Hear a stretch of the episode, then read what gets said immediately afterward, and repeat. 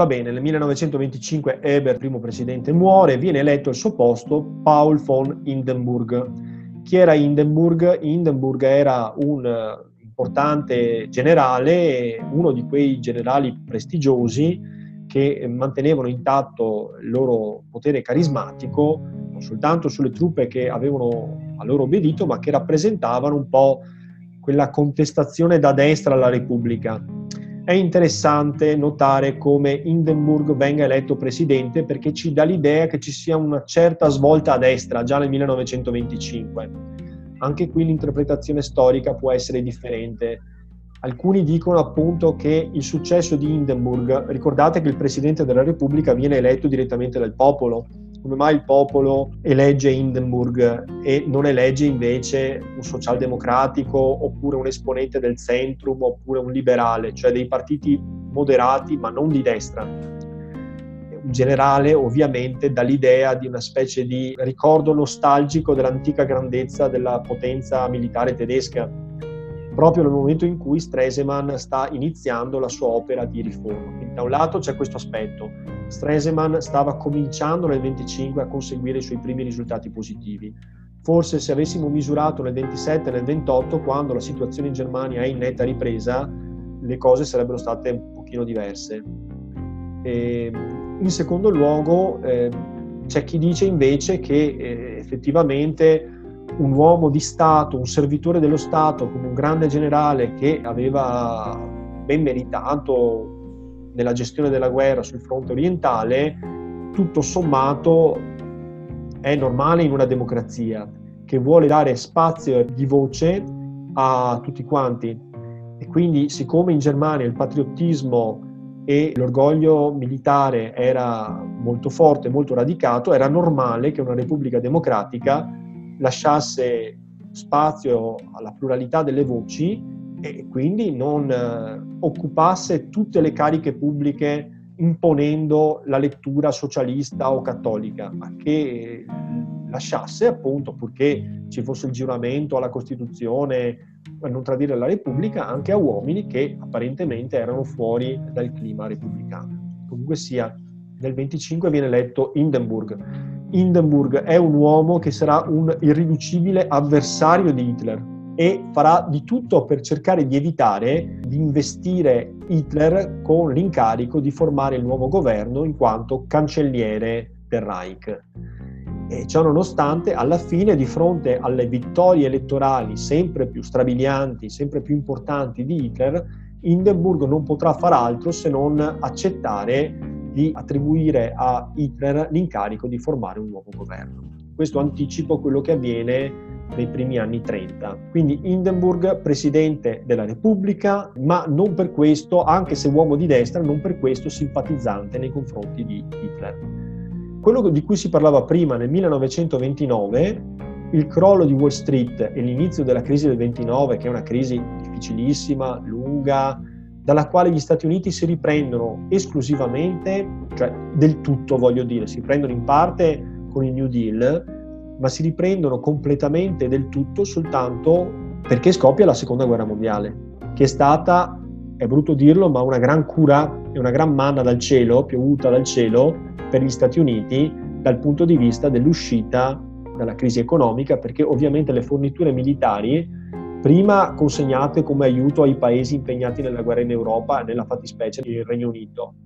e poi come fornitura di guerra agli Stati Uniti entrati in guerra, sono ovviamente dei momenti che eh, consentono all'economia degli Stati Uniti di marciare e all'industria di lavorare assorbendo la disoccupazione che invece ammonta a svariate milioni di lavoratori negli Stati Uniti nel corso degli anni 30, i primi anni 30. Con Wall Street abbiamo il fallimento di numerose industrie, il crollo della produzione industriale, lo sviluppo di una certa inflazione, ma quello che più conta è che gli Stati Uniti e gli investitori che prestavano denaro alla Germania non sono più nelle condizioni di sostenere l'economia tedesca. E l'economia tedesca si è ripresa ancora da troppo poco tempo per avere da parte abbastanza risorse per poter far fronte da sola alla crisi del 29, che è crisi del 29 anche in Europa, perché è un po' come la crisi del 2008. La crisi nasce in America ma il livello di interscambio tra le economie occidentali è così fitto e così stretto che il tracollo economico statunitense trascina con sé il tracollo economico di molti stati europei, i quali si trovano con un drastico contraccolpo perché il partner americano che assorbiva una parte delle esportazioni europee viene a mancare e questo provoca dei gravi contraccolpi. In tutti i paesi, anche in Italia, la trasformazione da una politica economica ad un'altra avviene per contraccolpo a causa della crisi del 29. Però in Germania questo contraccolpo è ancora più drammatico perché nel corso di pochi mesi, di una manciata di mesi, si comincia ad avere appunto la chiusura di molte fabbriche, si ritorna alla disoccupazione, si comincia a rivedere il marco svalutarsi. Io prima non ho detto che un altro dei meriti di Stresemann era quello di aver riformato la moneta,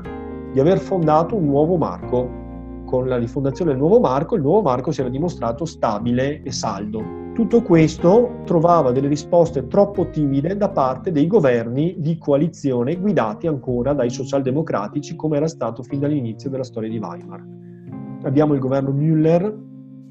che però non è in grado di contenere gli effetti. Ecco, diciamo che quello che si sviluppa in Germania è il panico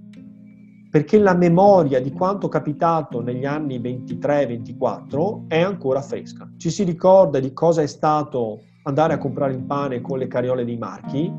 ci si ricorda della gente morta di fame a Berlino e quindi si ha paura, siccome sono passati pochissimi anni, che la situazione possa degenerare nuovamente fino a quel punto. È in questo clima politico ed economico di contestazione dell'operato del governo, quello che fa il governo di coalizione sembra troppo timido, troppo lento, troppo poco.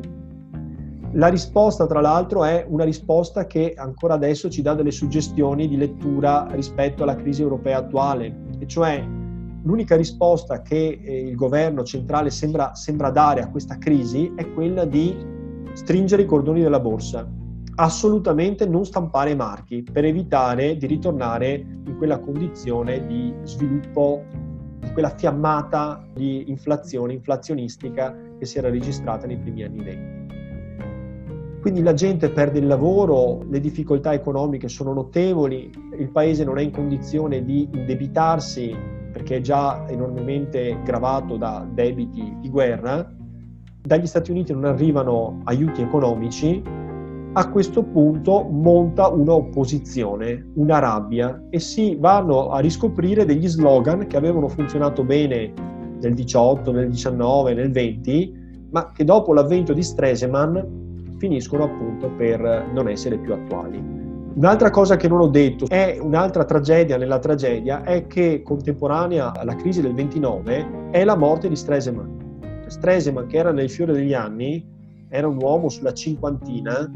che aveva ancora davanti vent'anni da dare al paese, un uomo che si era dimostrato un abile tessitore di accordi economici, di accordi diplomatici, del clima della distensione, muore nel momento di maggior necessità per il paese e viene sostituito da personalità politiche sbiadite al suo confronto, che non, in, non hanno una strategia, non hanno un piano e lasciano che la situazione economica e sociale del paese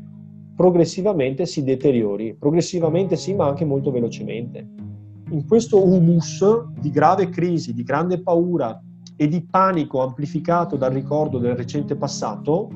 comincerà a rimestare nel torbido il signor Adolf Hitler, che era finito nell'ombra per un certo periodo e che adesso trova in questo momento di difficoltà della Repubblica la strada spalancata, un'autostrada aperta per prendere sempre più voti e per proporsi come leader politico. Concorrerà prima alla carica di Presidente della Repubblica cercando di scalzare Hindenburg che si ricandida e poi ad un certo punto il suo partito diventato il primo partito perché parla chiaro, perché ha delle facili ricette, perché utilizza metodi brutali attraverso l'utilizzo delle camicie brune, ad un certo punto sarà il primo partito e Hindenburg dovrà rassegnarsi a fare quello che la Costituzione prevede, cioè attribuire l'incarico di formare il governo e quindi la carica del cancelliere a chi le elezioni le ha vinte. Chi le ha vinte è Hitler. Quindi Hindenburg, anche non volendo, sarà costretto a dare a Hitler l'incarico di formare il governo. Una volta assegnato a Hitler l'incarico di cancelliere, quindi notate la differenza con il fascismo, il fascismo ottiene il potere attraverso un colpo di Stato, il nazismo invece lo ottiene per via democratica, cioè attraverso il voto. Il fascismo, lo sappiamo, non ha avuto il voto di milioni di italiani se non nel 25, quando si sono tenute le elezioni con il nuovo sistema elettorale, con la legge Acerbo. Comunque sia, concludendo, quindi, una volta diventato cancelliere, Hitler quella sedia lì non la mollerà più e una volta morto Hindenburg diventerà anche Presidente della Repubblica. Per cui si assiste a questa fantasia di avere una repubblica in cui però i poteri finiscono per convergere tutti nelle mani di Hitler e quindi diventa un potere personalistico e un vero e proprio ritorno all'impero.